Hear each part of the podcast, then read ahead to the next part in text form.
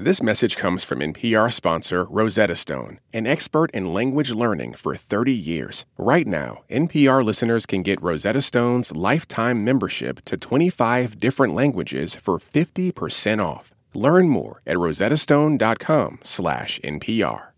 Heads up before we get started, this episode contains explicit language, sexual content, and psychedelics.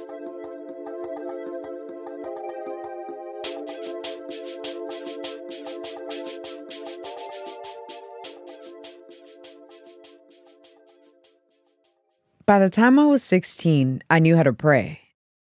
And I mean pray, pray. I'd been preparing for the rapture since before I knew how to read. I was raised Pentecostal in the South, and it was a huge part of my identity. So many of my childhood pictures are of me with a toothless grin against the brick walls of my Pentecostal church in Houston, Texas. I still have a scar on my left knee from when I tripped and fell during a game of tag in the church parking lot. And I can still taste the empanada de plátano, a Salvadoran sweet dessert dusted with sugar my dad would buy me from the Salon Social, the church cafeteria. Sometimes he'd even let me take a sip from his coffee. When I was in high school, I was baptized and received the Holy Ghost. I went door knocking to spread the word of God. But 10 years ago, when I was in college, I started to question everything.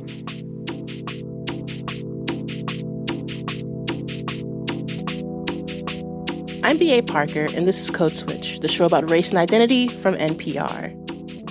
This week's episode is a collaboration with our friends at LAist Studios about finding salvation in unexpected places. An exploration into spirituality that includes the dining room dungeon of a dominatrix, Buddhist monks taking magic mushrooms, and the pulpit of a Pentecostal church Jess Alvarenga is normally a reporter and documentary filmmaker, focusing on the stories of other people. But for this story, she turned her focus inward. So, hi, Jess. Hi, Parker. I wanted to talk to you about this because church is something that is also near and dear to my heart. I grew up Baptist and I still go to church, but I've also had my own journey with it. So, when you were in church, what did you love about it? I mean, I love so many things about it. I love the songs. I love the community. I love being part of this like group of people. But the thing that I love the most was feeling a certainty of salvation. I had the promise of eternal life and salvation. Mm-hmm. I had the promise of going to heaven and being in a place where the streets were paved of gold. I had a promise that everything would be okay. So, what was the moment that made you realize you had to break up with the church? I think that the moment was when I uh, realized that I wouldn't be allowed to be a pastor. Mm. And I think that had to do with a lot of the machismo that existed within the church. Women were kind of seen as leading men into temptation. That's what it felt like to me. Women were like a walking sin. That, and that's why we had to be modest. We had to talk lightly and we couldn't laugh loud. And that's why we couldn't wear jewelry or had to wear really long skirts. Yeah. And I think too, it's like I was exploring different parts of my identity. I think at that time is when I started to realize that I was queer and I would not be accepted in that church. That was like an absolute sin. So I really had to make the decision to leave. And I really felt like I lost my sense of purpose. I lost my faith and I lost the community that raised me. These were the people that used to come to my birthday parties. So I still remember when I told my youth pastor and we like ugly cried. Wait, you had like a it's not you, it's me conversation with the church? yeah, yeah, with the pastor. Yeah. Oh my gosh, how did that go? they were like very much like, no, we want you to stay. But I had already made up my mind. I was like, there is no way for me to move forward in this. And you feel like things aren't okay now? I don't have anything that's like tying me to or like tethering me. Mm. Yeah. I still feel kind of like uh, there's no grounding that I have. There's no like prescription that like you do this, you do that, you will be saved, you know? Oh, so now got to make it for yourself. Yeah. Oh, Yeah. That's kind of stressful, Jess. I'm not gonna lie. I know. Yeah, but it means that I'm able to find spirituality in other places. like, what other places are you talking about specifically? one of the places that I found it was um actually at a sex party. Okay, you know. as one does. yeah. Just to clarify though, a lot of things have changed for me since I left the church. You know, I've fully embraced my queer identity. Mm. And then a couple of years ago, I had just gotten out of a long term relationship when a friend invited me to a sex party. And I was still a church girl at the end of the day, so I was like very nervous and very scared. Yeah. But I was like, you know what? It's after lockdown. We're stir crazy. Let's just have some fun. Okay. So the sex party was at a community center. it was too cute. It was like this at the at the place there was like pillows on the ground. It's like very like moody, dreamy lighting, like It was pink and blues. It's cozy. They have a sauna in there. They have a charcuterie board. yeah.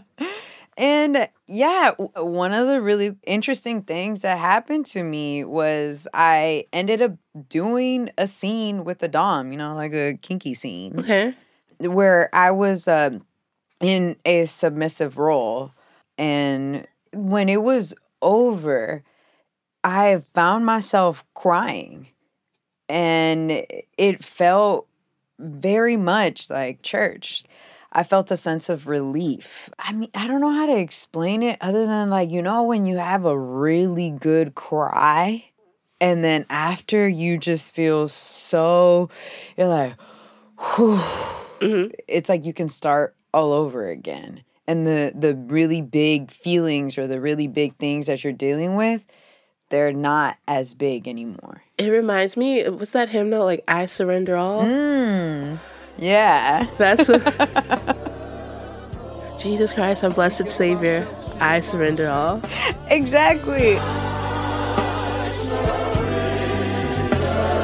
I think having the the spiritual experience at the sex party really just made me realize that something was missing. I don't have a spiritual home anymore. I used to have these experiences so frequently and used to feel so refreshed or born again. Mm-hmm. And so I wanted to see if there were other places in my queer life where I could find spirituality. All right, Jess, this is your journey. I'm gonna get out the way. Take us down the rabbit hole. So after that sex party experience, I decided to go to a famous leather street fair in San Francisco. We are walking on Folsom and 7th. We're walking with some leather daddies across the street. I'm wearing a leather harness, assless chaps that I cut out myself from an old pair of jeans, and black and white boots made out of ostrich. I'm not the only one with my cheeks out on display.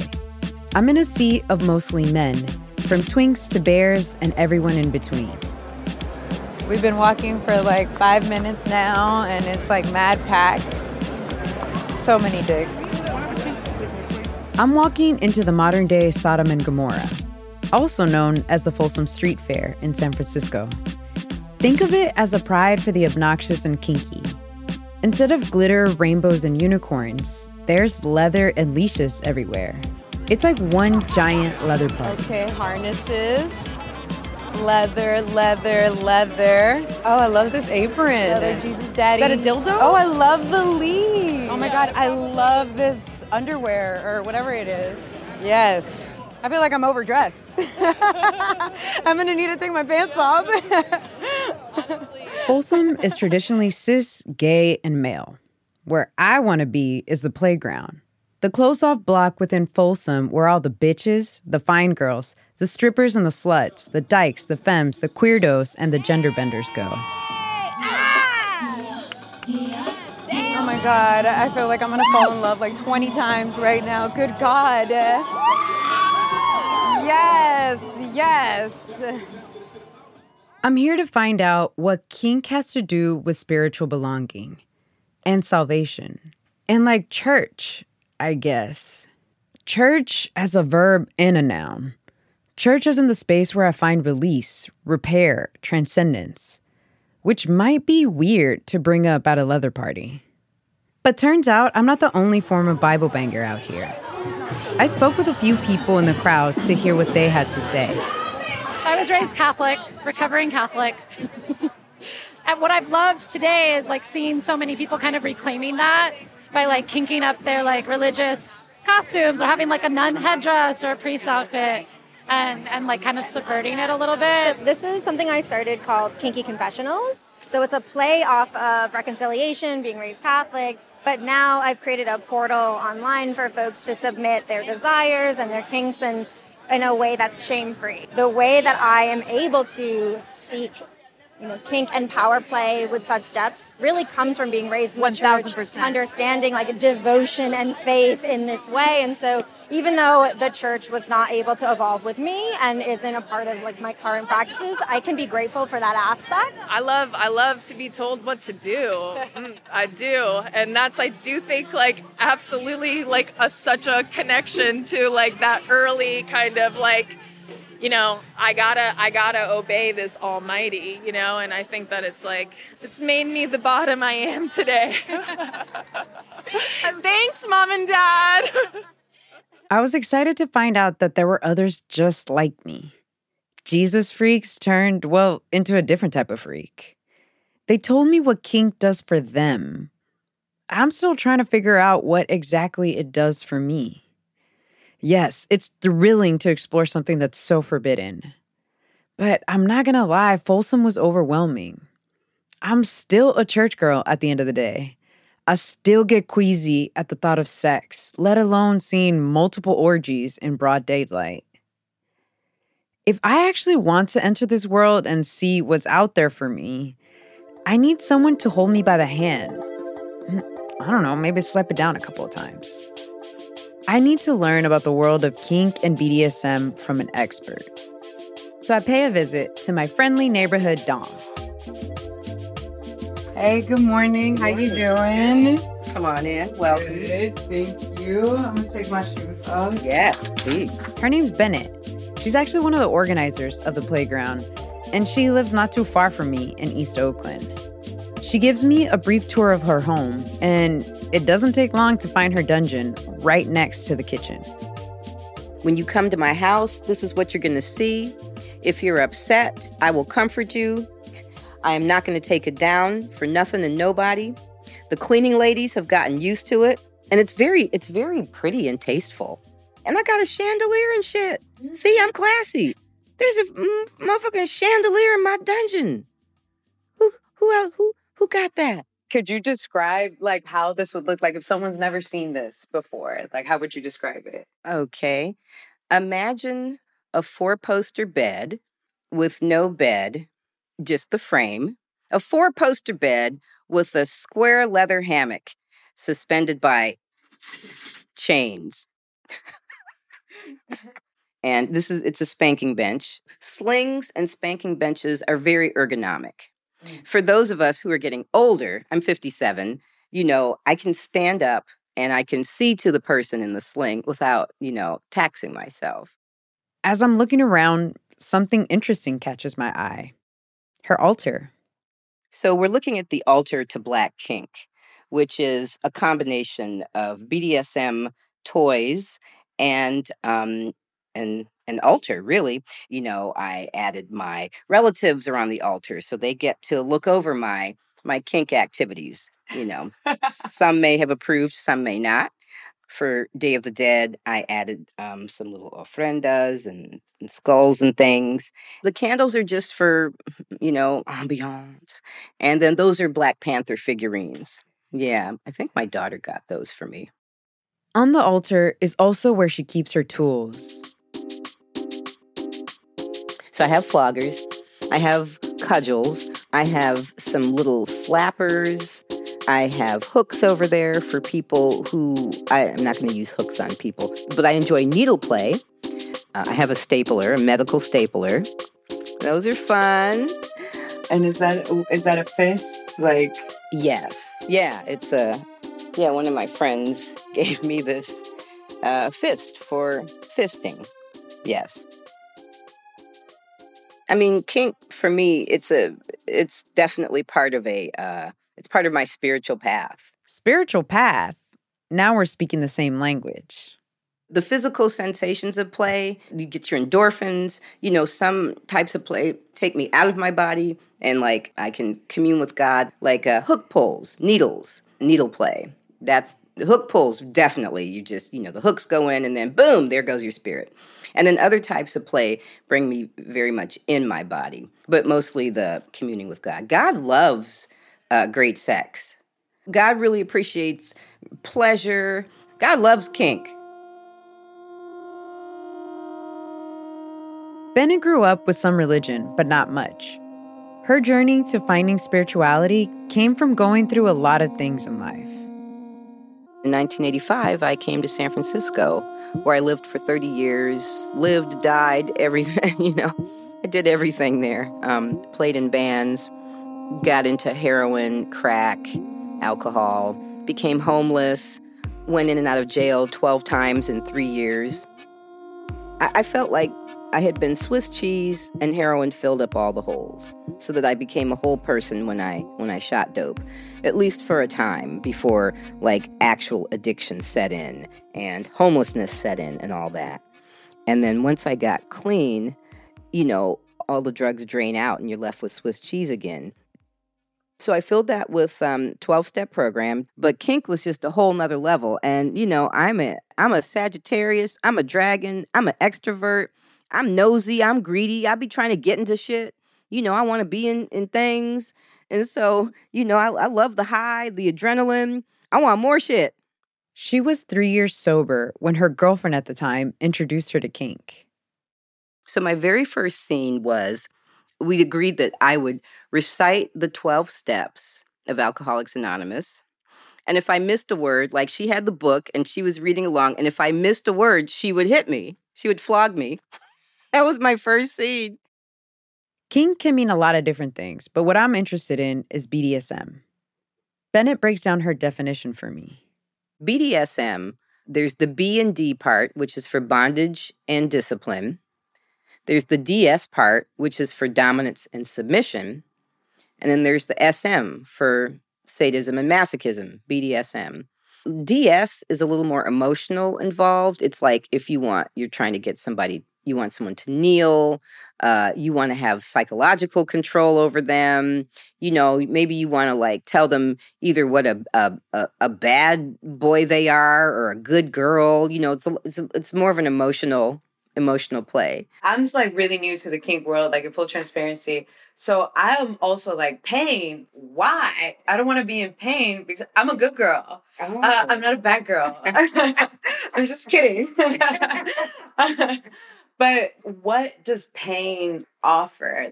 Is it pleasure for you? Is it pleasure for like the person receiving it?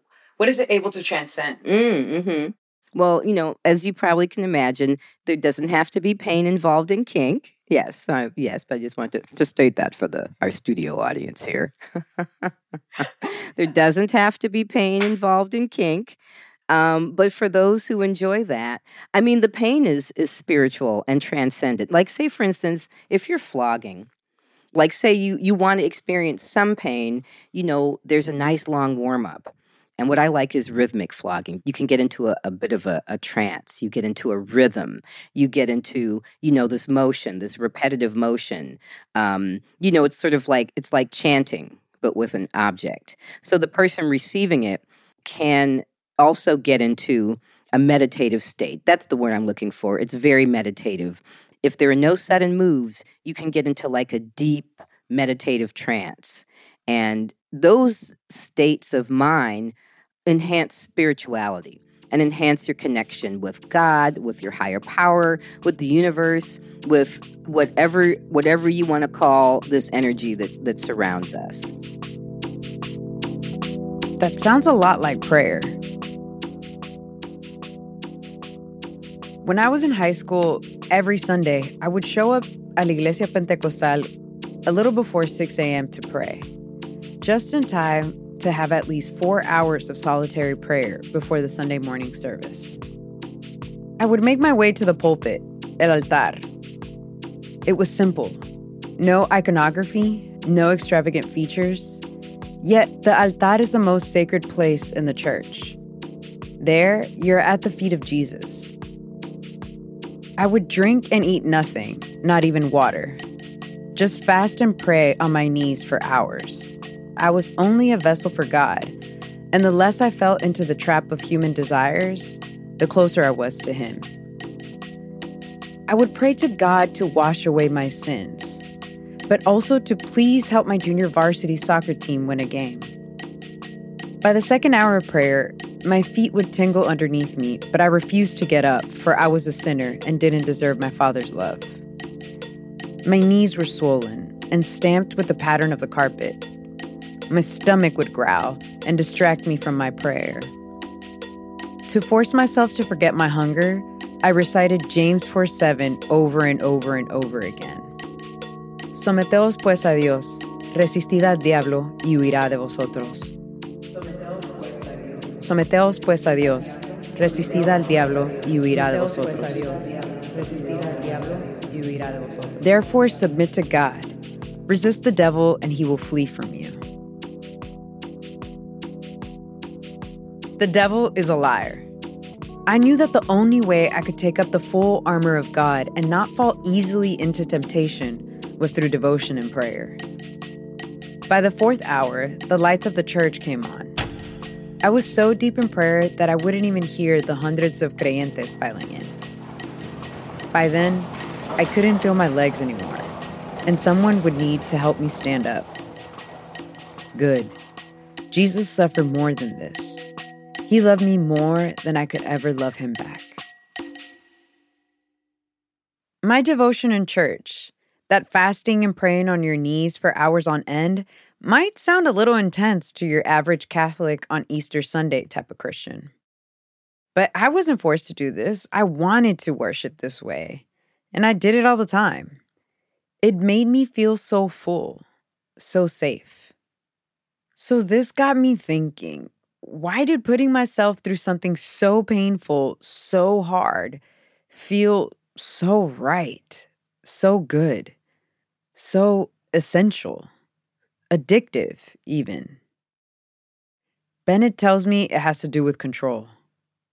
The pain, you know, like like, you know, growing up, we didn't have control over a lot of shit as a kid, you don't have, especially if you're from a family that um, that likes to spank. You didn't have control over that. It's not like you can say, you know, today I don't feel like being spanked. You just received it. But in kink, especially as the person receiving, you have full control over that. You can stop the scene whenever you want, you can slow it down. And I think receiving consensual pain that you've agreed to and processing it through your body helps kind of heal it heals some little little traumas not the big ones maybe but it could but it heals little bits of trauma and it enlivens and invigorates your cells in your body. It produces tons of endorphins. Getting endorphins from pain it's a very interesting mix because something that's supposedly negative all the time being hit ooh that sounds negative but you're like, yeah, okay, please hit me in the way that I want to be hit.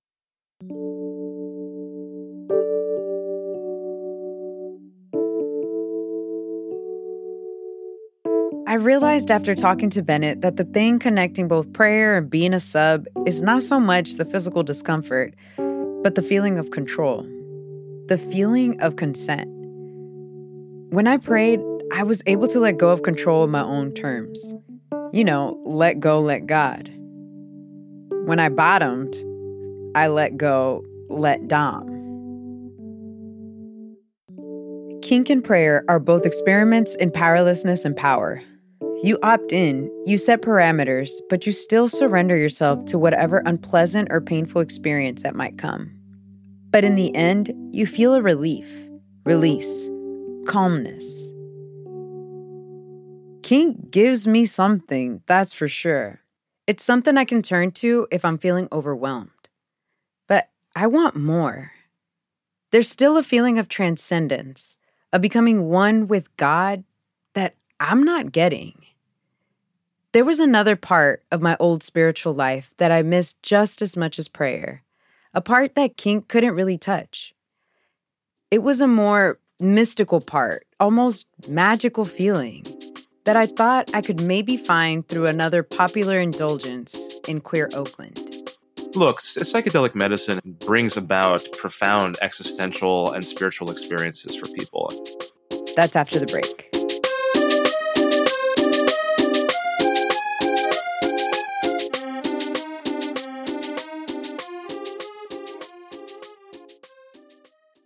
This message comes from Apple Card. You earn up to 3% daily cash on every purchase. That's 3% on products at Apple, 2% on all other Apple Card with Apple Pay purchases, and 1% on anything you buy with your titanium Apple Card or virtual card number. Visit apple.co slash card calculator to see how much you can earn. Apple Card issued by Goldman Sachs Bank USA, Salt Lake City branch. Subject to credit approval. Terms apply.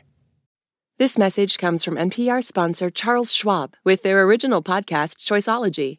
Choiceology is a show about the psychology and economics behind people's decisions. Download the latest episode and subscribe at schwab.com slash podcast. This message comes from NPR sponsor BetterHelp. If you had an extra hour in the day, how would you use it? BetterHelp Online Therapy can help you figure out what's most important to you so you can prioritize it. Learn to make time for what makes you happy. Just fill out a brief questionnaire to get matched with a licensed therapist and switch therapists anytime for no additional charge. Visit betterhelp.com slash NPR today to get 10% off your first month. This message comes from Wondery with the new podcast, Black History for Real, weaving Black history's most overlooked figures back into their rightful place in culture and the world at large. Listen to Black History for Real on the Wondery app or wherever you get your podcasts.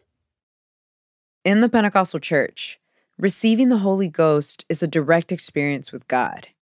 It's beautiful and kind of magical, a full body experience. The first time I received the Holy Ghost was during the summer of my senior year of high school.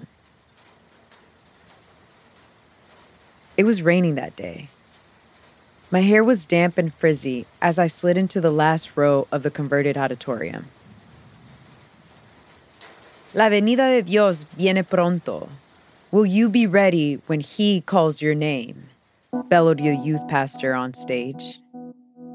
A group of teenagers in the front two rows jumped up and began to cheer.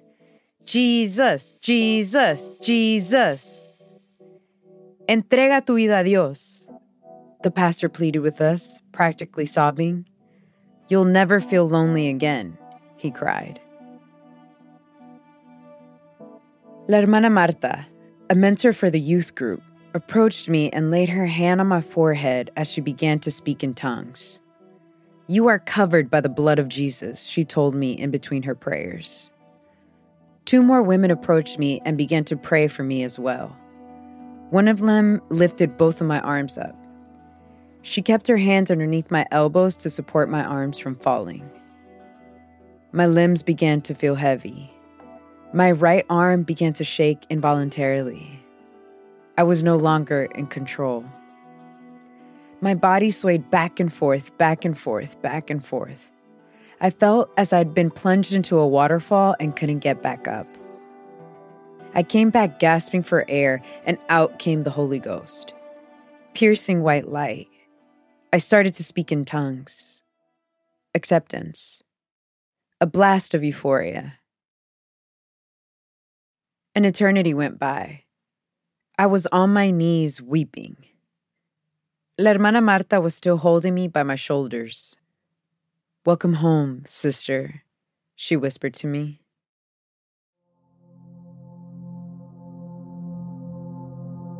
Since leaving the church, I've never been able to find an experience that's quite like receiving the Holy Ghost. To this day, it's the most beautiful experience I've had in my life. This was the feeling I was looking for that I couldn't get with kink. And I want to feel it again. Some of my friends keep telling me that I can whenever I want to. Apparently, all I have to do is eat some magic mushrooms. Whenever they talk about being on psychedelics, honestly, it sounds pretty close to the Holy Ghost. The full body mystical experience where the you, as you know it, dissolves into a greater existence. And as some of my friends have told me, where you talk to God. But I find it hard to believe that these people taking mushrooms on the weekend have the same experience as I did, and parts of me don't want it to be true. It sounds too easy. But if they're right, I have to know.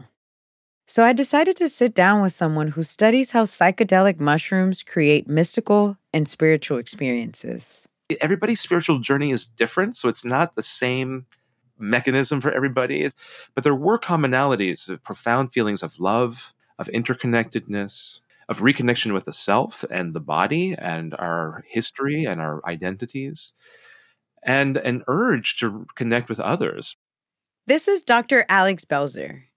He's a psychologist and psychedelic researcher who has done research at Yale and NYU. I found out about him through a book he co edited. It's an anthology called Queering Psychedelics From Oppression to Liberation in Psychedelic Medicine. Every time I'm at a coffee shop reading it, I have like three people ask me, What is that? So good stuff. That's funny. I like that. Yeah. yeah. yeah. So thank you so much for helping me Sure. with my dating Absolutely. life. Absolutely. As I was looking into his background, I learned that his research looked into the exact question I had How can mushrooms enhance people's spiritual well being? Alex worked on a double blind trial at NYU with participants that had cancer and an anxiety related diagnosis. They each received a dose of psilocybin, the chemical in magic mushrooms. And the majority of people, Had a clinically meaningful reduction in their depression scores. they had a better sense of faith and spiritual well being. Overall, they reported a greater quality of life, a feeling that lasted for months. So it wasn't just a one day event, but part of a broader inflection point for many people who had been really terribly suffering with not only cancer and chemo and surgery, but also all the mental health problems of anxiety and tension and stress and depression that go along with it. You know, in these trials, we had something like 60% of people say this is among the top five most spiritual experiences of our entire lives. So, what exactly is a quote spiritual experience, or what Alex referred to in his trials as a mystical experience? if their experience transcended their normal experience of time and space, that suggests that they were in touch with a mystical experience. And this could be like profound embodied experiences. We have visions inside the body or shaking in the body, and we have like profound releases in the body. So some of these patients report like ejecting black clouds of fear and hate from their body, uh, and then feeling like a like a new person afterward. He says it's still a pretty squishy thing to define. Just to be clear, there's a lot we still don't know about psychedelics, and the effects are still being researched. But what Alex and other scientists found was that people who had a more intense spiritual experience had a better outcome. we see consistently is that if people have a high score on the mystical experience questionnaire, they statistically significantly have reduced scores for depression, for anxiety. That really caught my attention. That the most intense, euphoric, out of body experiences were also the most healing. I wonder are these psychedelic experiences equally as meaningful as religious spiritual experiences? Do they feel the same in every way? Alex and his fellow scientists had the same question. And so they did a new study that was completely focused on religious leaders. For me, I think it's more about the sort of a, like seeing people who have spent their whole life wrestling with the problem of God, working with an, like an, an Orthodox minister, working with a rabbi, and working with a imam. These are like radically different ways of making sense of a confusing world and human predicament. After they all tripped, Alex interviewed them. Many of them described a feeling of an, uh, what we think of as an intimacy with God. It was as close uh, as like the blood in their veins. That the, the sense of God was like that. That God was right there with them, like so intimate, so close that there was there was no separation between them and spirit. They also asked the religious leaders directly Are psychedelic experiences real? Are they spiritually real? Or are they just the drugs talking? And so we would have reflections from these religious professionals about whether they f- felt their experience was like just a drug induced hallucination or if it was something uh, connected to spirit as they understood it. Like, for example, a Zen Buddhist said the uh, intensity is different during psilocybin, there's just the sweetness of being, sweet, tender quality of being and seeing the world. A lot of people said something to this effect that the psilocybin experience for them was was the real was the real deal. So the religious leaders in the trial could experience transcendence, a feeling of closeness to God that they would normally only get in their usual practice, just by taking mushrooms. Some even said it renewed their relationship to their faith. But instead of comforting me, the idea of mushrooms being a real path to God actually scares me even more. What if I do enter the spiritual realm? What if I get the Holy Ghost again? What if I meet God? It's just too much. And a trip lasts for eight hours? no. This feels too far out of my control. Not like kink, where I can stop the scene whenever I want. I feel like I don't have a way forward, like maybe this hole that losing my faith left in me, maybe I'll never be able to fill it. Kink alone isn't filling this void, and mushrooms I'm just not ready for. At this point, I'm desperate to talk to someone who actually knows where I'm at. And I think that may mean going back to church.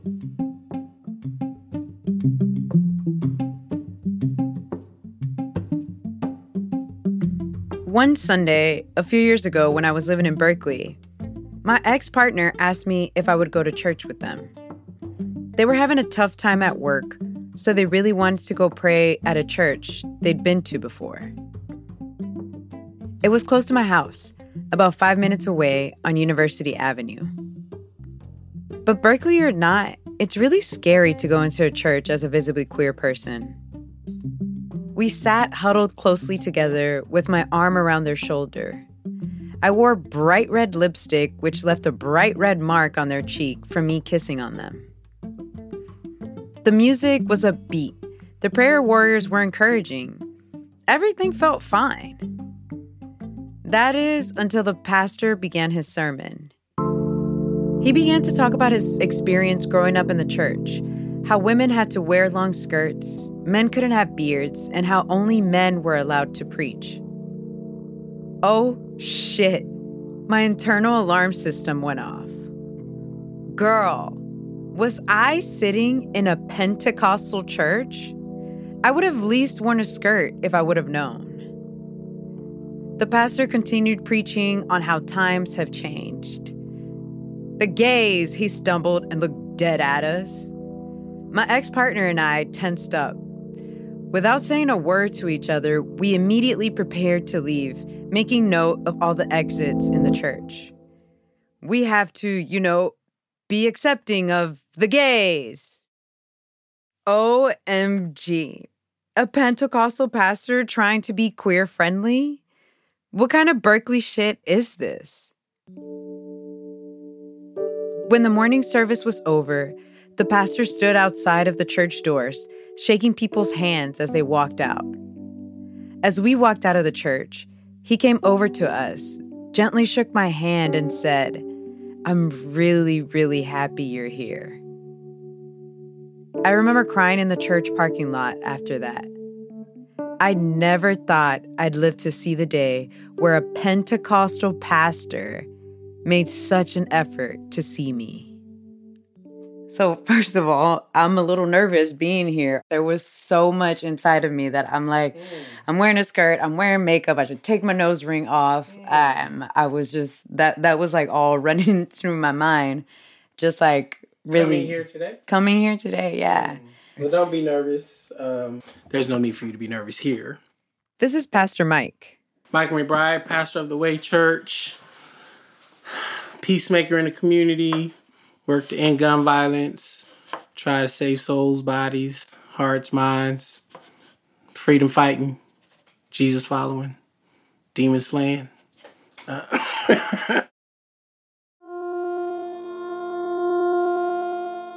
I wanted to sit down with him to talk about my experience with the church and to really find out if I can have both an acceptance of who I am now and the feeling of certainty and salvation I had when I belonged to the church.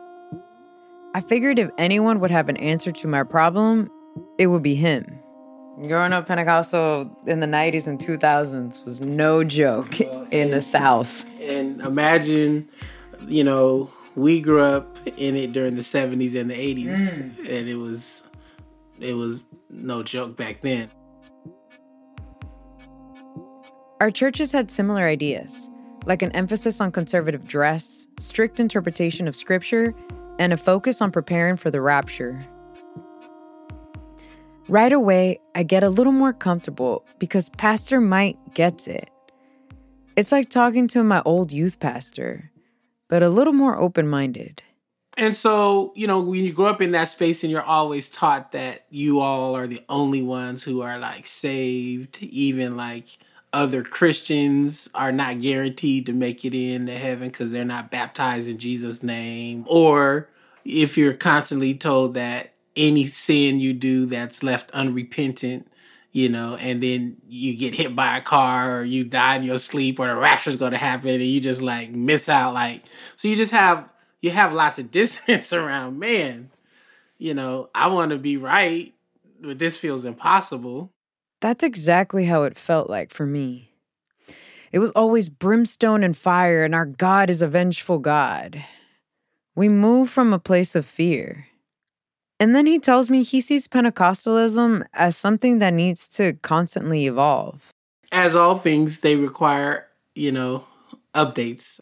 Just like your iPhone needs a, a systems update, you know, so does our, the practice of our faith. I never heard a pastor be willing to admit that the Pentecostal church doesn't get everything right or can feel challenging for them. It made me think about my experience when I was questioning the church. I wanted to be a pastor so much, mm. so much. And I knew that God could see me for who I was and like just who and, and my heart and my devoutness and my passion but it was the church that always was like your skirt is too short. Mm-hmm. you can't um, go to the altar with uh, short sleeves. Mm-hmm. you can't you can't be plucking your eyebrows because that means you're vain. You can't um, you know just be doing all these things. And you know because of that i just found myself getting smaller and smaller. And it's like my family and it's like the people that i grew up in I was born in that church. I was baptized when I was 16. I was like, I know more about the church than I do about the world. Mm-hmm. And I'm still figuring that out. Mm-hmm. Yeah, um, no, that's dope. I, I think um, I think I can resonate with lots of the dissonance and angst that most young people feel knowing there's something real there, but it's it's also rife with lots of um, things that aren't as life giving and liberatory as we're often preached it is. Mm-hmm. There's lots of trauma for Pentecostal kids, particularly folks who are queer or women, folks who um, find their faith in other places and spaces, because you always have that voice in the back of your head that's like condemning you and telling you you're not worthy, but you know, turn up the other voice that is the same spirit that's telling you that you are and and bathed in that you know as best as you can. Yeah. Well i didn't think i was going to start crying this soon. You already speaking to my heart speaking to my soul.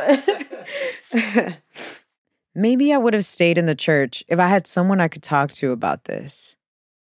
It is for many much more fearful to lose your footing than it is to question the foundation on which you stand.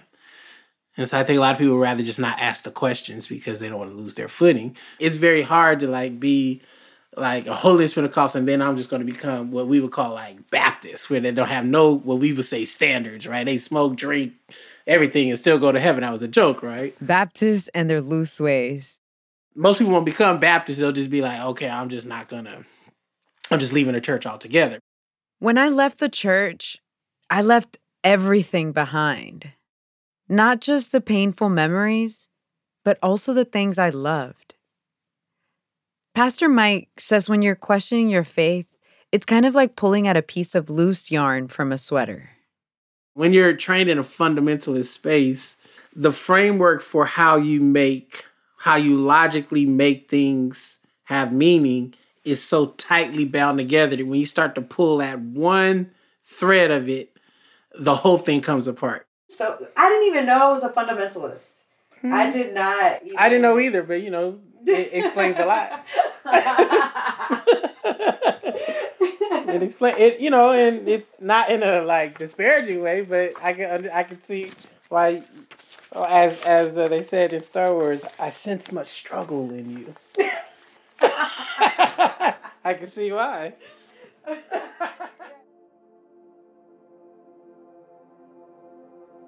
when Pastor Mike told me I was actually raised fundamentalist, I realized that I've been looking for healing in a fundamentalist way. I've been looking for something to save me, for something to fix me, for something to help me transcend who I am, become someone else. I've been looking to be born again. And that was the problem. I thought that if I replaced church with kink or with mushrooms, I'd finally feel whole again. But that's not quite it. There's not one magic bullet that's to do it all. And to believe that is to perpetuate the fundamentalism that made me escape the church in the first place. Maybe it's learning to hold all of these things within me at the same time the church girl, the kinky bottom, and maybe someday a mushroom fan. I'm still learning what it means to be spiritual outside of religion. I haven't figured it out yet, but I'm learning more about myself and what makes me feel whole. Every night, I still go to my altar, but it looks a little different now. I've got my Bible on my altar next to my crystals and tequila for my grandma, and a necklace that represents Iemanjá that I got in Brazil. My prayers sound a little different too. I sit on a pillow, legs folded and spine straight. I turn off all my lights in my apartment. I breathe.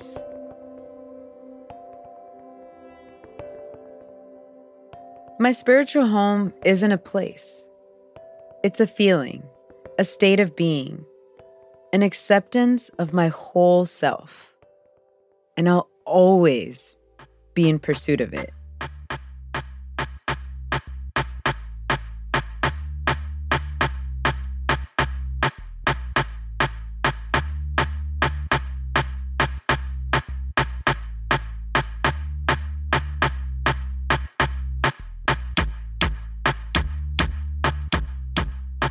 This special bonus episode was hosted and reported by me, Jess Alvarenga, in collaboration with LAist Studios.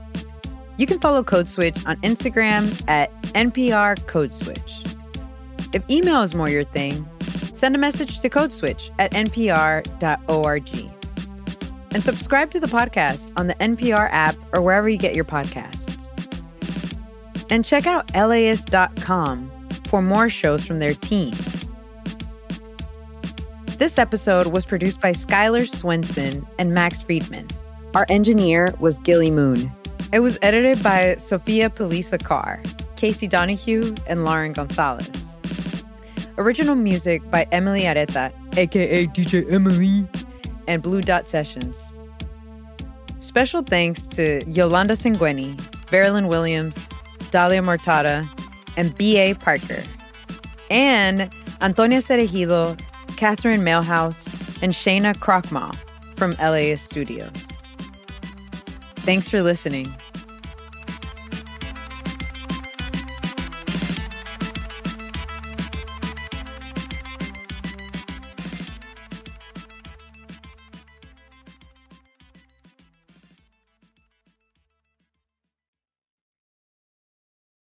This message comes from NPR sponsor Charles Schwab with their original podcast, Choiceology.